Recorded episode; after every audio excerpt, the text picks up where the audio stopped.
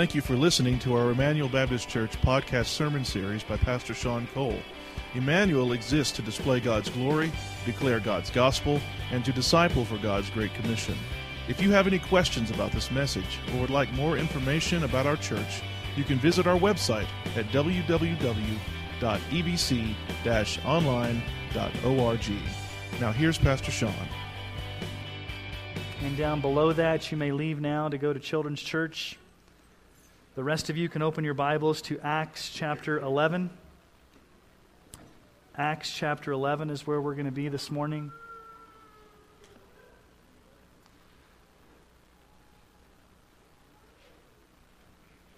It was the best of times. It was the worst of times. Those are the opening words to the famous novel by Charles Dickens, A Tale of Two Cities. But what I want to do is I want to share with you a tale of two churches. These are two hypothetical churches, but they could be in anywhere in these United States of America. Let's talk about Pastor Joe's church, the first church. Pastor Joe had a multi million dollar building it was in the greatest spot in town. He had more people coming than you could count. He had all these programs. He, he captured everyone's attention with his charismatic stories about his life. He was more of a motivational speaker than he really was a preacher of God's word. And people were flocking like droves to see this toothy grin preacher on the Jumbotron talk about his happy little life. He never preached about sin, he never preached about repentance, he never preached preached about hell or judgment, but, but he was drawing crowds from all over the area to come to this church. And so the question that we've got to ask is in the midst of all this, was God there? Was God pleased with what happened at Pastor Joe's church. And no one would seem to ask the question otherwise. Well, what do you mean was God there? Obviously, God's hands upon this church. We're seeing thousands of people coming. We're having these multi million dollar buildings. We've got a multi billion dollar, maybe not a billion dollar, million dollar budget. All these things are happening. Obviously, God's hand has to be upon Pastor Joe's church. But the question still lingers was God there? Church number two, Pastor Steve. Now, Pastor Steve wasn't the greatest communicator. Their church wasn't a multi million dollar facility. As a matter of fact, it was tucked away in, a, in maybe a bad part of town. Not a lot of people were flocking to hear Pastor Steve's messages, but each week he faithfully delivered God's word, faithfully week to week. And they weren't winning thousands and thousands of people with their great programs and their flashiness, but for some strange reason, their church seemed to experience the power of the gospel. It was like a family. People were coming to faith in Christ, not in droves, but, but slowly and steadily. There was a feeling of family, there was love, there was encouragement. They were meeting real needs in the community. And the question's got to be asked Was God truly there? Was God pleased with Pastor Steve's church? Was the hand of the Lord upon this church? You see, they didn't really necessarily pray for great things to happen. They just wanted God's hand to be upon their church. Pastor Steve's church didn't want to be popular, they just wanted to be faithful. Samuel Chadwick has said this The church that is man managed instead of God governed is doomed to failure. And I would add my own tidbit a ministry that is Madison Avenue and Hollywood trained, but not dependent and spirit filled, is also doomed to failure and will never experience the power of God. Now, these are two hypothetical churches, and we can't make a judgment, but we have to look back and ask the question. It's a very good question. What does it look like for God's hand of blessing to be upon a church? What does it look like for a church to be a thriving, growing, spirit filled, Christ exalted, word saturated congregation where God is truly blessing? It may have nothing to do with numbers. It may have nothing to do with buildings. It may have nothing to do with budgets. Those things are, are in themselves important. But the question we've got to ask is what does it truly look like for God's hand to be upon a church? So, what I want to do this morning is to introduce Antioch. and you ask the question what does it mean to introduce Antioch? We come to a major part in the book of Acts this morning where we see the church move from Jerusalem. Everything's happened in Jerusalem. And now we're having the first church plant outside of Jerusalem, the church in Antioch. And as we will see, the church in Antioch is a very special church. As a matter of fact, as I've been reading and studying the book of Acts, Antioch is the church I want Emmanuel to be when we grow up. If you can say it that way. But before we get to Antioch, let's review for a moment what we've seen. Last week, Peter goes to Cornelius' house, crosses that major social and racial barrier. Remember last week we looked at the, how the, the gospel breaks down the dividing wall of racial hostility goes to Cornelius' house. Peter has the vision of the trance and, and the sheet coming down and, and, and all the reptiles and animals that were unclean. And God says, Go and go to Cornelius' house. And so Peter goes there. He preaches the gospel. The, the Gentile family, the Cornelius family, they believe. They're baptized. And God does an amazing work of reaching the Gentiles of all people with the gospel. And then a firestorm happens because this was unheard of. The, the, the, word gets back to the church in Jerusalem that God is actually saving the Gentiles. And so Peter has to go back to Jerusalem. He has to basically defend himself. And so he goes back to the church in Jerusalem and says, Yes, it's true. There was this vision. I was in a trance. The sheet was lowered. Goes through the whole story and says, Yes, I went and I preached the gospel to Cornelius' house, and God has granted salvation to the Gentiles. If you remember, Gentiles were considered dogs, they were considered outsiders. They were racially, socially, culturally outsiders, but God had broken down the dividing wall of hostility. And now, from that movement, comes this new church in Antioch.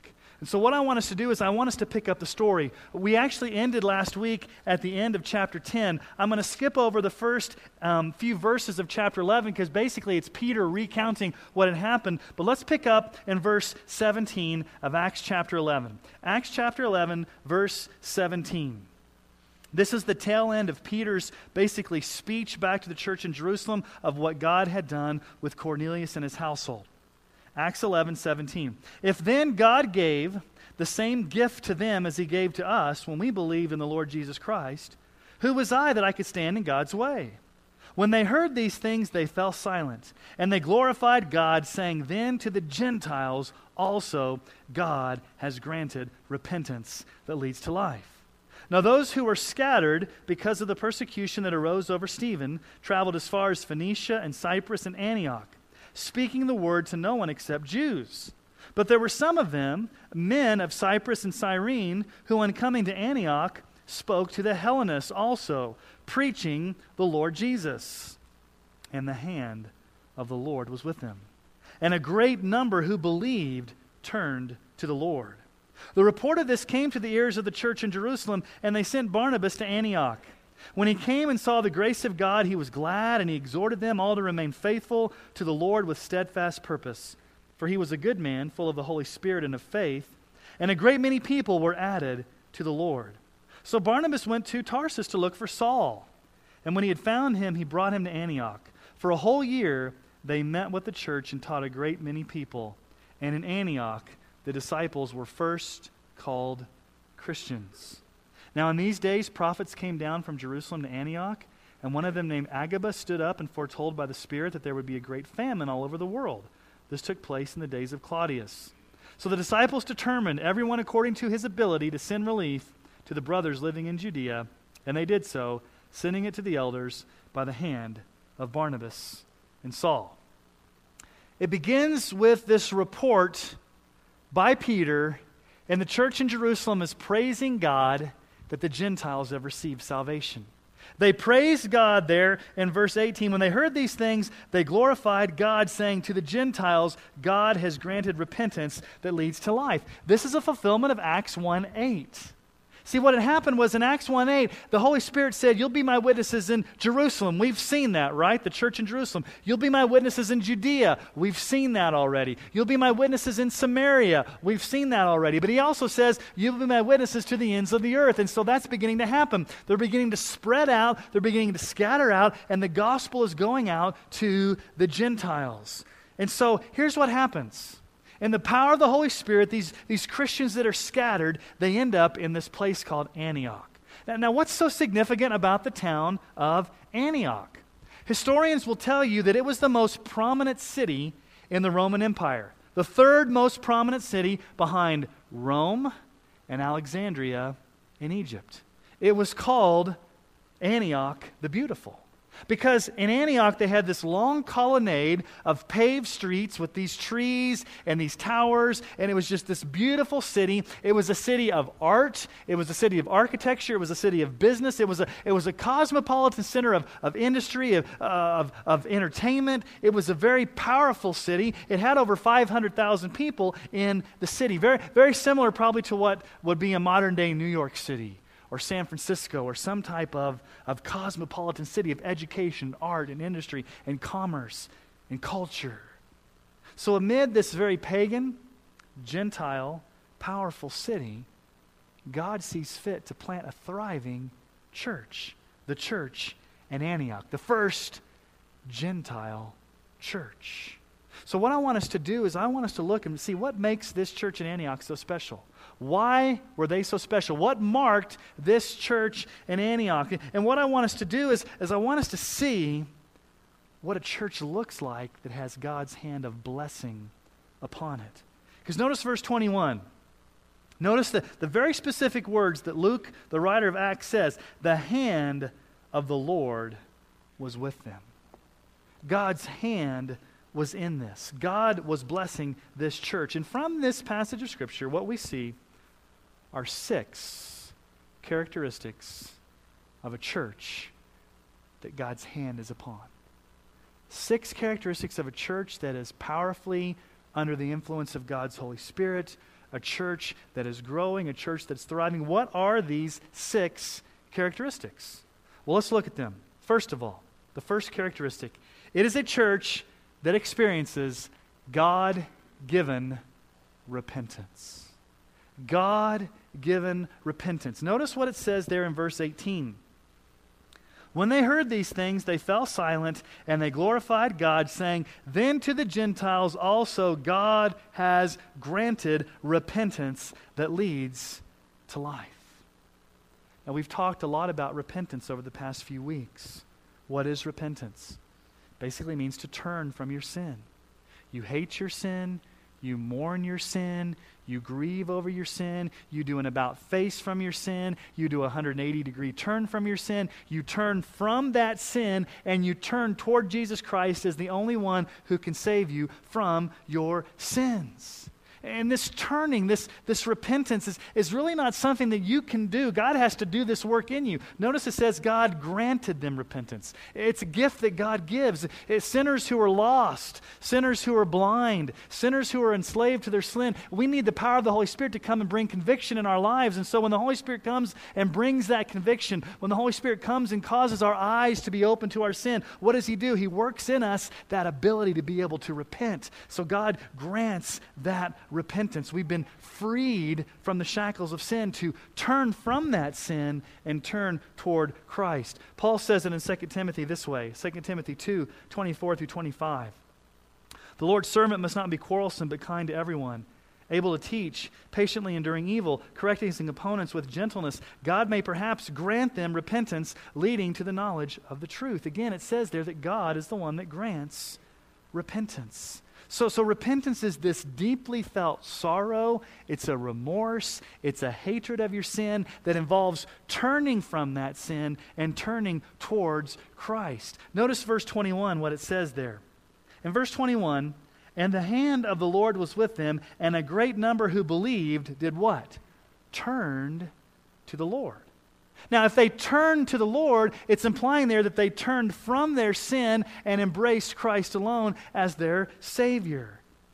2 Corinthians 7 9 through 10 says this As it is, I rejoice not because you were grieved, but because you were grieved into repenting.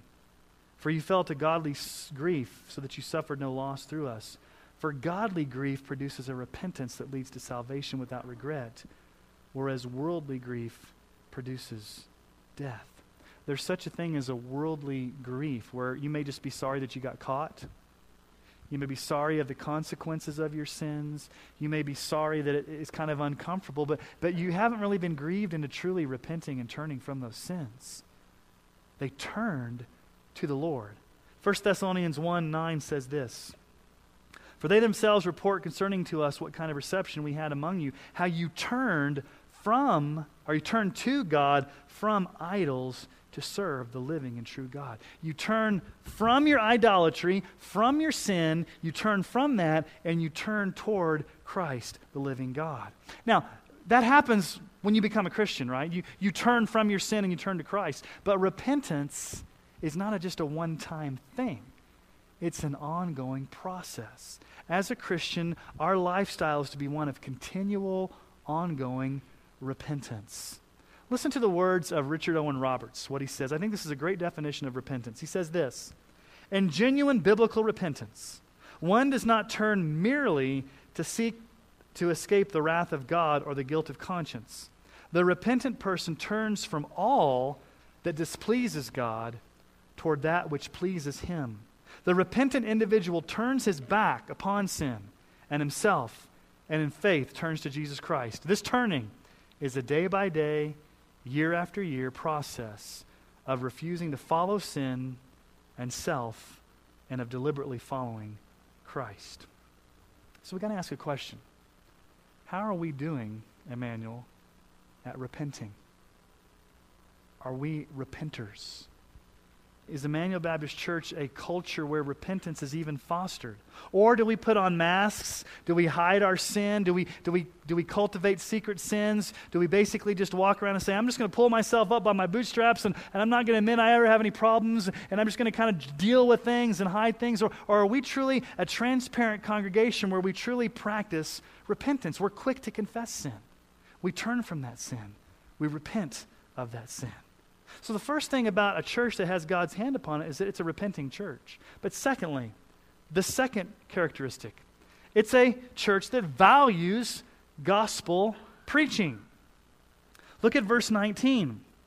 Those who were scattered because of the persecution that arose over Stephen traveled as far as Phoenicia and Cyprus and Antioch, speaking the word speaking the word. They're, they're preaching, they're proclaiming the word. Notice verse 20. But there were some of them, men of Cyprus and Cyrene, who, in coming to Antioch, spoke the Hellenists also, preaching the Lord Jesus Christ. That word preaching, you need to kind of get out of your mind some of the concepts we have of preaching. Yes, what I stand up here and I rant and rave, that's called preaching. But the word used in the Bible there is where we get our word evangelism. It means evangelizing. They were simply declaring the good news of Jesus Christ. And so, contrary to popular belief, and there's a lot of different views out there, here, here's what the Bible teaches God is pleased to grow and strengthen his church through the powerful, consistent preaching of the gospel. The message that week to week comes from this pulpit is not cute little stories about how to get your life together. It's not a motivational speech from a guy that tells you a bunch of stories about my own personal life. What's going to transform you is not hearing about me. What's going to transform you is this word of God. Notice what Paul says in 1 Corinthians chapter 2, 1 through 5. This was Paul's resume. Would you have picked Paul as your next pastor if you saw his resume here? Most of it, most churches in America wouldn't pick Paul as their, as their next pastor. Because notice what Paul says. When I came to you, brothers, I did not come proclaiming to you the testimony of God with lofty speech or wisdom, for I decided to know nothing among you except Jesus Christ and Him crucified. And I was in you with weakness, fear, and much trembling. And my speech and my message were not in plausible words of wisdom, but in the demonstration of the Spirit and power, that your faith might not rest in the wisdom of men, but in the power of God. Paul's saying, when I came to you, I just wanted to preach Jesus. I was fearful, I was timid, and when I came to you, I just wanted to talk to you about Jesus. And so, if anybody's going to get saved, it's not because of my eloquence, it's not because of my power, it's because God has done a work in your life to show you Jesus. I'm not talking about myself, I'm talking about Jesus. And 2 Corinthians 4 5, Paul says, For what we proclaim is not ourselves, as, but Jesus Christ is Lord, with ourselves as your servants. Now, here's the issue.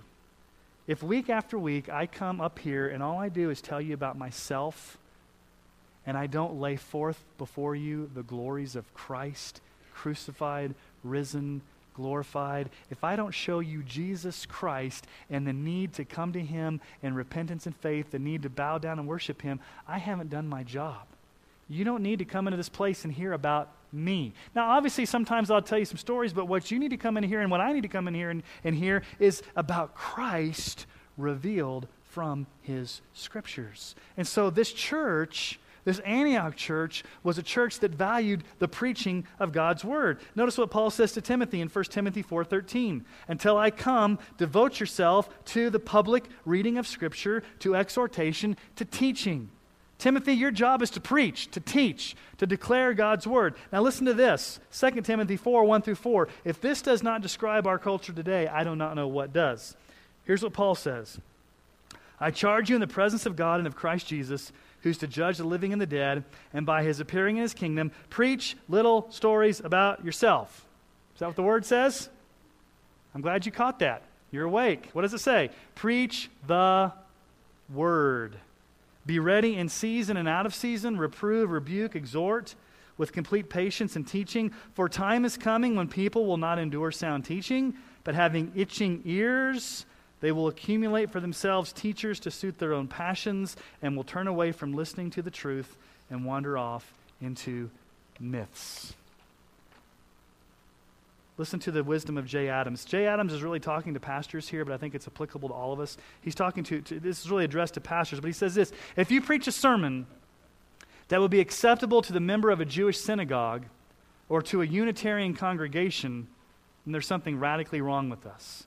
Jesus Christ must be at the heart of every sermon you preach. You must not exhort your congregation to do whatever the Bible requires of them as though they could fulfill those requirements on their own, but only as a consequence of the saving power of the cross and the indwelling power of the Holy Spirit. Now, God uses powerful preaching to grow his church, but unless you think it's all up to me, think again. Because what you're going to see here in the text, look at verse 19 and 20. Those who were scattered because of the persecution over Stephen spoke the word there were some of them, verse 20, men of Cyprus and Cyrene, who on coming to Antioch spoke to the Hellenists, preaching the Lord Jesus Christ. This is the first instance in the book of Acts where there is preaching evangelism not by an apostle. It's not Peter, it's not John, it's not a deacon like Philip, it's not Stephen. Who's doing the evangelism? Unnamed men from Cyprus and Cyrene lay people. Ordinary, average, non apostles, non preachers, non teachers, non deacons, ordinary men are going and sharing the gospel of Jesus Christ. And so the church grows not just by the pastor preaching, but by you guys in the pew going out into your workplace, among your family, your friends, your school, wherever God calls you to be, and you are opening your mouth. You are evangelizing. You're declaring the glories of Christ. You are sharing the gospel.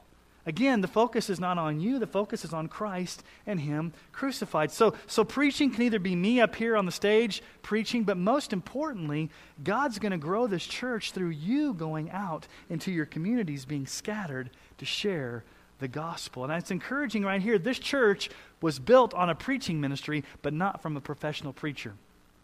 It's not until Barnabas comes down and really starts pastoring the church that they really even have a pastor. This is lay people starting this church by just going out and sharing the gospel with their neighbors. It's an amazing thing. So, so the first thing about a church that has God's hand upon it, they're repenting.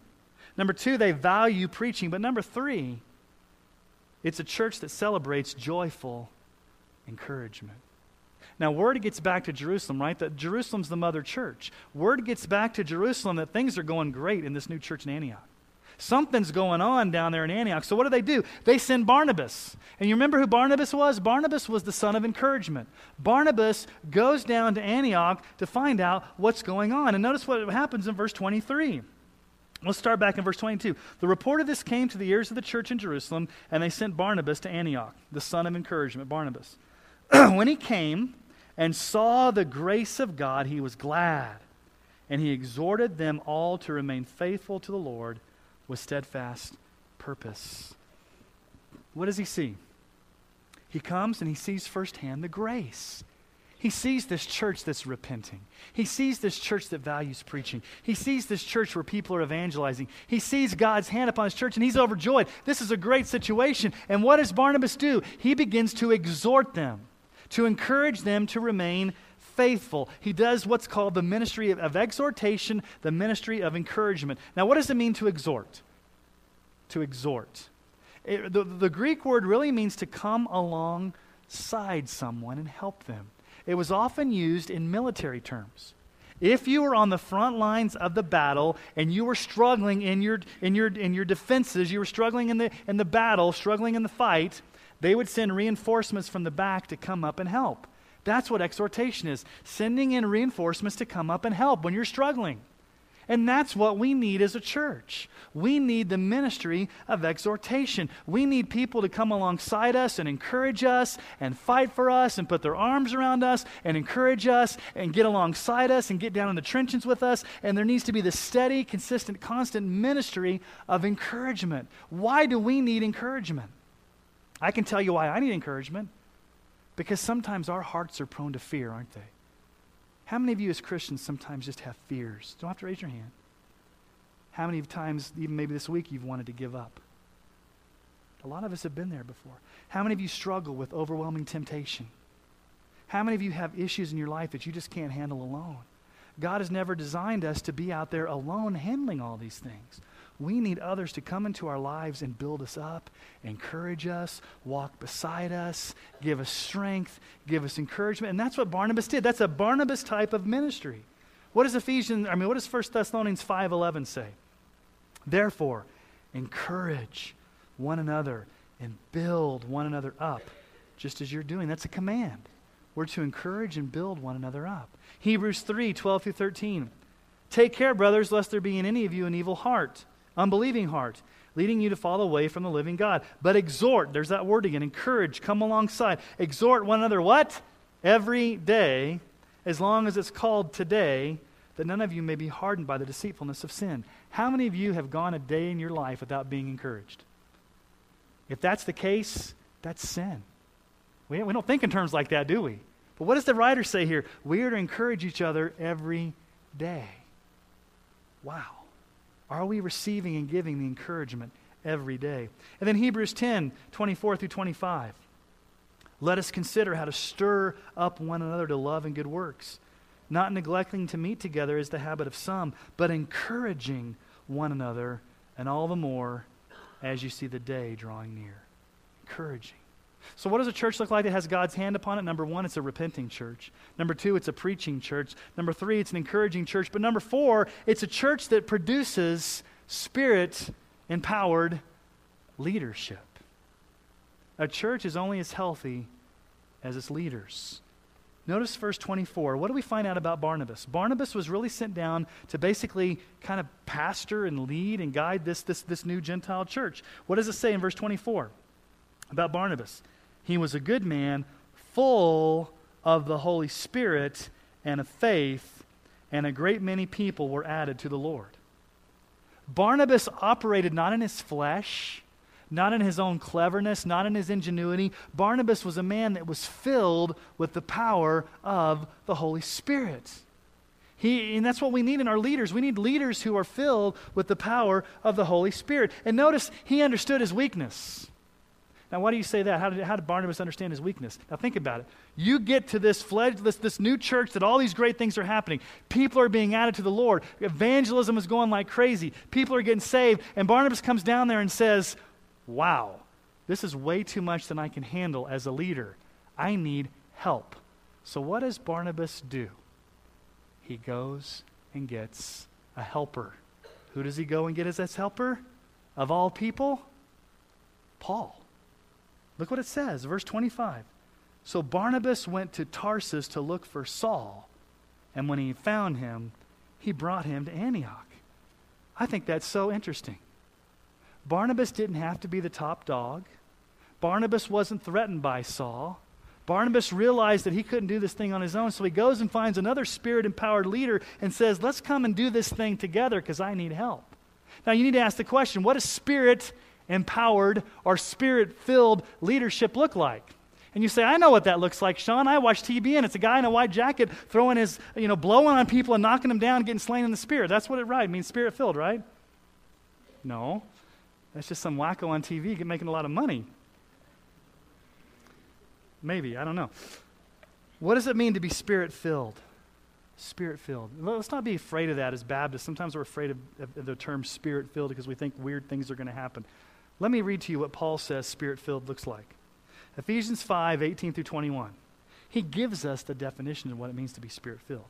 He says, Do not get drunk with wine, for that is debauchery, but be filled with the Spirit.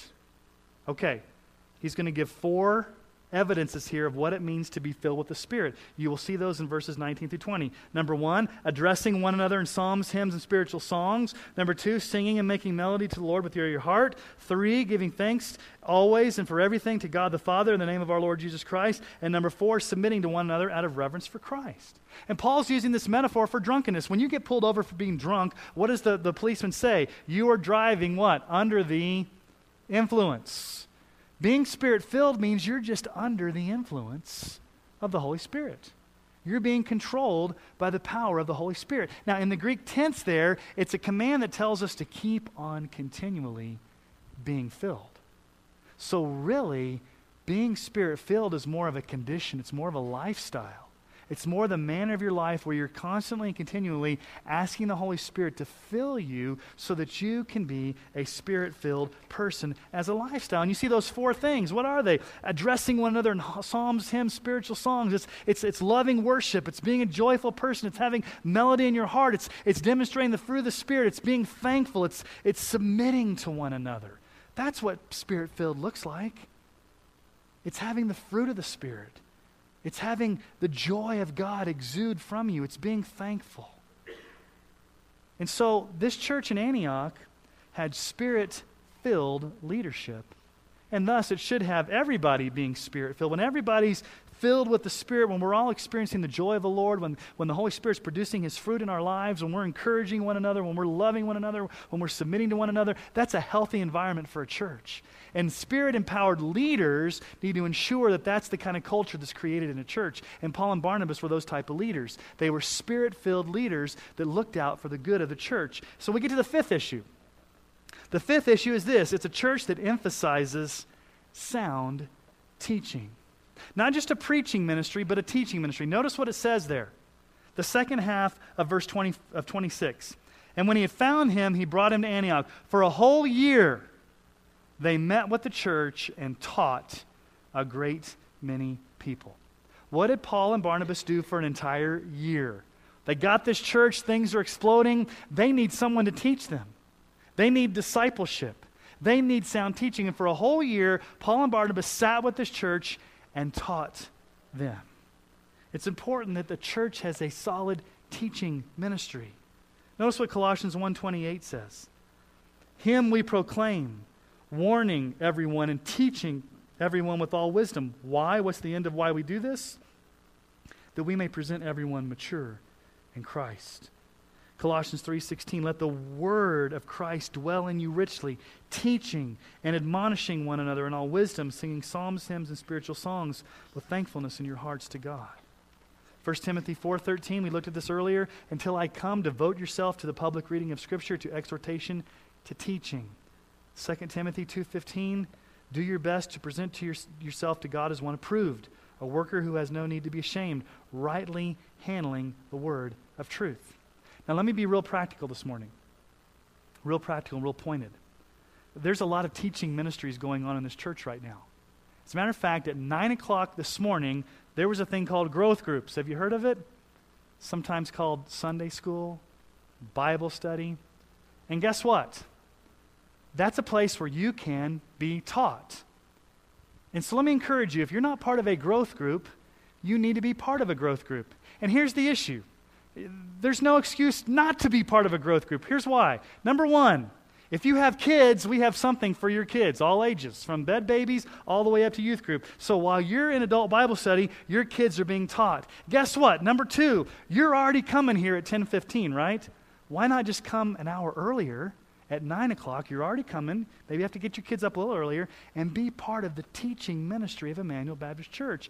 You can only get so much from me up here on the stage talking to you. You need to be in a small group where you can, you can ask questions, you can get encouragement, you can dive deeper into the Bible, you can talk, you can discuss, and you're not going to be expected. If, if you've never gone to a growth group, if you've never gone to adult Sunday school class, here's what you should not expect. We're not going to expect you to know everything about the Bible.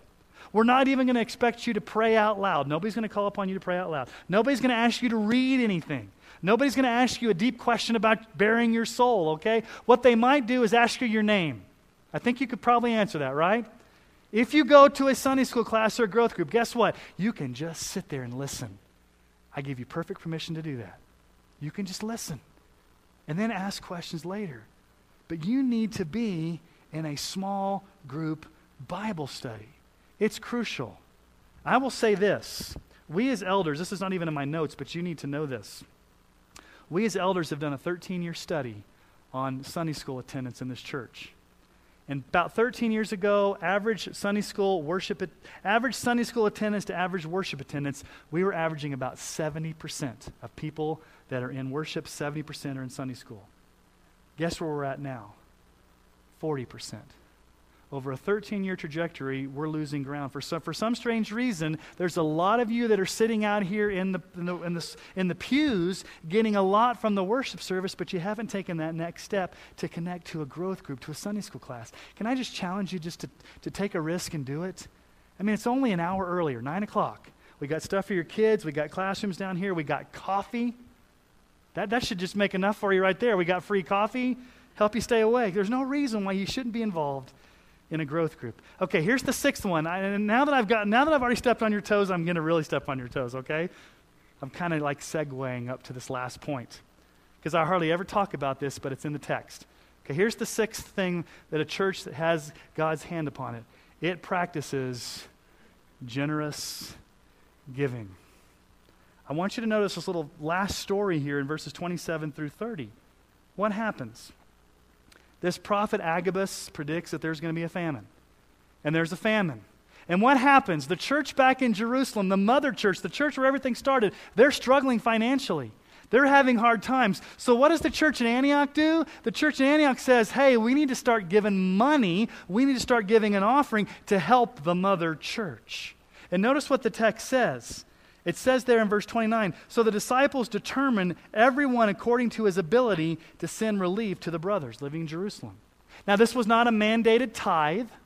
This was not some type of harsh, everybody's got to give. What does it say? They gave according to what? Their ability. It's called proportional giving. You give according to what God's given you proportionately. Some of you are going to be able to give more, some of you are going to give less. It's not necessarily the amount that matters, it's in the proportion. So here's what happens when God raises your level of, of income, when God increases your standard of living, what should happen? It should increase your standard of giving. Here's what happens to a lot of people God gives you more money, and what do you do? You use that for yourself. Let me let, let, let you listen to 2 Corinthians 9, 6 through 8. Listen to Paul. This is a biblical principle that I think sometimes we need to hear.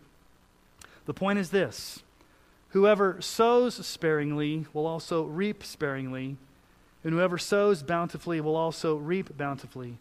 Each one must give as he has made up his mind, not reluctantly or under compulsion, for God loves a cheerful giver. And God is able to make all grace abound to you, so that having all contentment in all things at all times, you may abound in every good work. One thing you'll never hear from me is I will never ask you to give. I can't command you to give. Because the Bible says you've got to determine in your heart what you're going to give. You can't give under compulsion. We can't force you to give. We can't make you to give. You've got to give spontaneously. You've got to give generously. It's got to come from within you. It's got to come from, from inside you. I can't force you to do that. But Paul's very clear here that you will sow what you reap. Now, Randy Alcorn has got a great little book called The Treasure Principle. It's about money and finances. I think we may even have a few copies here in the church library. But let me, let me, let me let, let you listen to what he says. He writes this I carry in my wallet a little card. On one side, it says, God owns every treasure. I'm his investment manager. On the other side, it says, God wants me to use earthly treasures to store up heavenly treasures. Have you ever thought of yourself as God's investment manager? It makes it sounds a little different, doesn't it? God has given you resources. He expects you to invest them in things that are internal. Let me, let me go on to tell you what else he writes. He says this giving is a joyful surrender to a greater person and a greater agenda.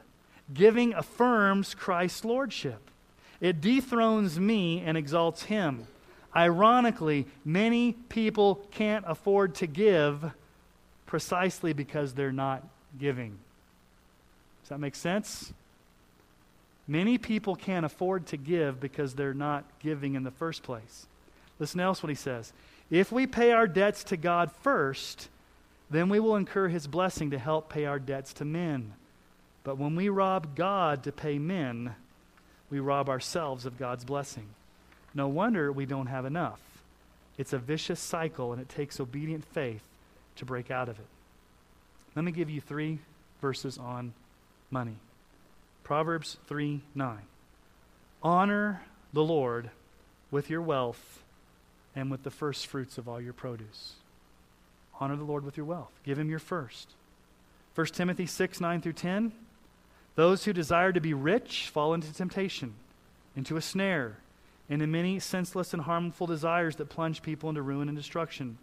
For the love of money, not money there, the love of money is a root of all kinds of evils. It is through this craving that some have wandered away from the faith and pierced themselves with many pangs.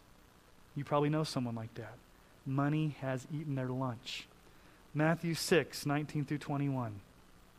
Do not lay up for yourselves treasures on earth where moth and rust destroy and where thieves break in and steal, but lay up for yourselves treasures in heaven where neither moth nor rust destroys and where thieves do not break in and steal. For where your treasure is, there your heart will be also.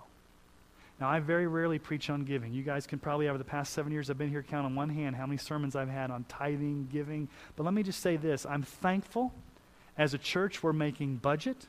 I'm thankful as a church you are generous. I'm thankful that we have not had any financial issues related to this church in many years. But let me just tell you what national statistics will tell you.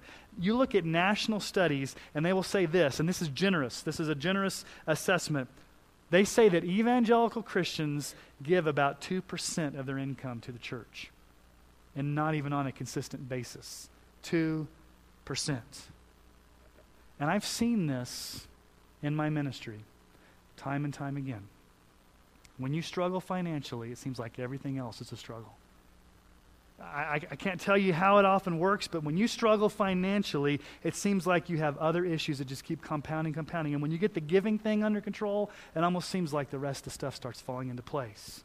Early in our marriage, we did not practice tithing and giving. Dawn and I, early in our marriage, we'd give a check here and there to the church, and, and we didn't really, we weren't consistent, we weren't intentional. But it wasn't until a few years into our marriage that we finally decided, okay, the first check that we're going to write to the Lord is to the church. And so consistently, we sit down, she gets paid, I get paid, we write our first check to the Lord when we get paid. And sometimes that's hard, believe me. Because what happens a lot of times? It's painful to write that check when your kid needs braces. It's painful to write that check when you have to have an emergency car repair or, or, or, an emergency medical bill. Sometimes it's painful. And there's been times where I've said, God, I don't want to write this check because there's other things going. And God has to remind me, honor me with your first fruits. Seek first my kingdom. The rest of these things will be added to you. And so I write that check not joyfully at times. Sometimes it's painful. But you write it and then God blesses you. Now, I'm not, you guys know, I'm not a health, wealth, prosperity preacher. I'm not up here, name it, claim it, blab it, grab it. I'm not some kind of guy that's going to tell you to, you know, sow your seed to, to Sean Cole's ministry and God's going to make you rich. I'm not saying that, but I'm saying there's a biblical principle of giving. That when you give to the Lord, God will bless you. It may not be financially, but it may be spiritually, but there is a biblical principle about giving. Okay, we've been introduced to the church in Antioch. What was so special about this church? It was a repenting church, it was a preaching church, it was an encouraging church, it was a spirit filled church, it was a teaching church, and they were a giving church. Like I said, this is a church I want us to be when we grow up. But a church is only as good as its individual men- members. We can, we can step back and say, okay, here's the macro level. Here's this great church in Antioch, macro level. But when the rubber meets the road, a church is made up of the micro level of the individual Christians. So let me ask you some individual questions this morning. Let's take this out of the realm of, of this big, big church thing and let's take it down to you personally. Where are you this morning? If these are the six things that characterize a corporate church, these should be the six things that characterize you as an individual person connected to the church. So, first of all, are you a repenting Christian? Are you one that's quick to confess your sins? Are you a repenter? Do you grieve over your sin? Do you go to the Lord Jesus and do you ask for that forgiveness? Do you trust in the sufficiency of the cross? Are you a repenter? Secondly, when it comes to preaching, do you value the preaching of the word? Do you come to church expecting for the word to be open, not little happy stories about Sean's life, but the word? And are you one that goes out and is encouraged to share the gospel yourself? Are you one, a lay person, if you will, an ordinary average person? Are you going out into your workplace, into your family, in your neighborhoods, and are you sharing the gospel of Christ? This church was an encouraging church. Are you an encourager? Are you an encourager? Are you one that gets alongside a person? Do you go to the front of the battle lines? Do you get down in the trenches of their life and walk alongside them lo- arm in arm and encourage and love and pray and come alongside people? Fourthly, is the church that had spirit empowered leadership. Are you praying for the leadership of Emmanuel? Are you praying for me as your pastor that I would be spirit filled? Are you praying for Pastor Andrew that he would be spirit filled? Are you praying for our elders that they would be spirit filled? Are you praying for our deacons that they would be spirit filled? Are you praying for the leadership of this church that we would be healthy, we would be spirit filled so that we could lead the church with wisdom, that we can lead the church in the way that God wants us to go? It was a teaching church, and I've already harped on this. Are you involved in the teaching ministry of this church? If you're not involved in adult Bible study, growth group, Sunday school class, whatever other word you want to call it, adult Bible fellowship, we've called it everything. It doesn't matter. It's adults in a room learning the Bible. We can call it whatever we want to call it. If you're not involved in that, why not? Make a commitment to come next Sunday to a growth group class. And lastly, are you a joyful giver? Are you a joyful giver? Do you give joyfully to the Lord of your firstfruits? Do you see needs and meet those financially through giving of your tithes and offerings? Let me be very blunt. What I've just articulated to you with these five, these six characteristics, it really is what it means to be a Christian. And I've saved this for last. Look at verse 26. In Antioch, the disciples were what? First called Christians. Before in Acts, they've been called saints, they've been called brothers, they've been called apostles, disciples, people of the way, but now they're called Christians. Why Christian?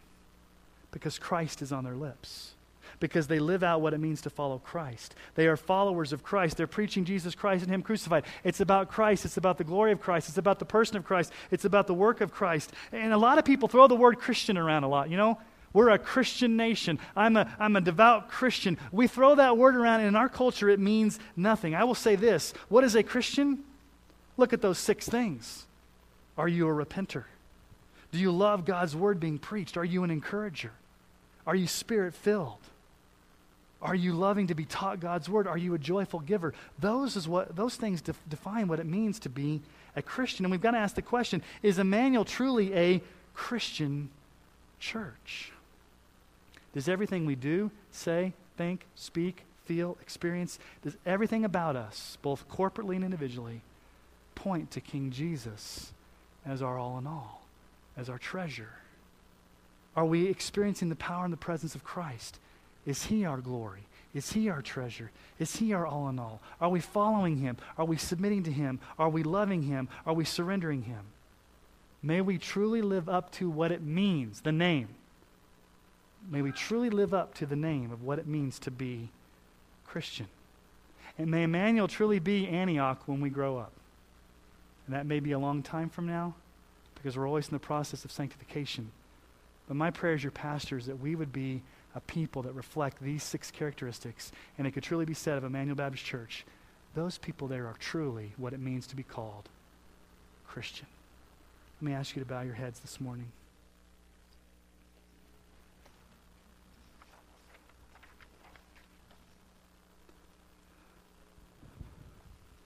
I've just given you six things to think about. Six ways for you to possibly maybe evaluate your own personal life this morning. And maybe there's one of those six that really resonates with you, that really connects with you, that the Holy Spirit's maybe been using to, to convict you of, of where you're at personally this morning. Maybe it's an area of repentance. I, I'm, I'm not repenting in a certain area. Maybe it's evangelism. I'm not sharing the gospel with my friends and family the way I should be. Maybe the Lord has laid upon your heart someone that you need to encourage, and you just haven't taken the time or the energy to go encourage somebody else. Maybe you haven't been praying for spiritual leadership to be spirit filled. Maybe you're not involved in, in the teaching ministries of this church. Maybe you're having a struggle with giving of your tithes and offerings. I don't know. Only the Holy Spirit knows. But I want you to use this time as an opportunity for you alone with the Lord to ask Him to search your heart and to make some strong commitments this morning about how, through the power of the gospel, you will seek to be what it truly means to be Christian, according to this model we've seen laid forward for us this morning in the book of Acts. So spend some time alone with the Lord this morning. Thank you for this model in the church in Antioch of, of really what a church that has the hand of God upon it looks like. And Lord, I know we have a far ways to go as Emmanuel, and like we looked earlier, I don't necessarily want us to be popular. I just want us to be faithful, to be the church you've called us to be. And Lord, we have these, these measuring sticks that, that we look at as far as what your will is for a church, Lord, that we would be a repenting church, a giving church, a joyful church, a, an encouraging church, a teaching and preaching church, a spirit filled church. And Lord, I feel so weak because I can't make this happen. I can't manufacture it, I can't force it, I can't coerce it. It has to be the work of the Spirit. And so that's where we sit back and trust in your power, God, to do this work. And so, Lord, would you come and do a work that only you can do? Would you change our hearts? Would you convict us? Lord, help us to make concrete changes even this morning as we walk out of this place of, of concrete commitments that we're going to make to change. Maybe it's getting involved in an adult Bible study class. Maybe it's praying about giving Maybe it's writing a note or making a phone call and encouraging someone this week. Maybe it's taking time out to pray for spiritual leadership. Maybe it's going to a friend or a neighbor and telling them the gospel. Or whatever we need to do to be obedient, give us the power and the strength to do that this morning. We trust in your sufficiency. We trust in your power. We pray this in the strong name of Jesus. Amen. Amen.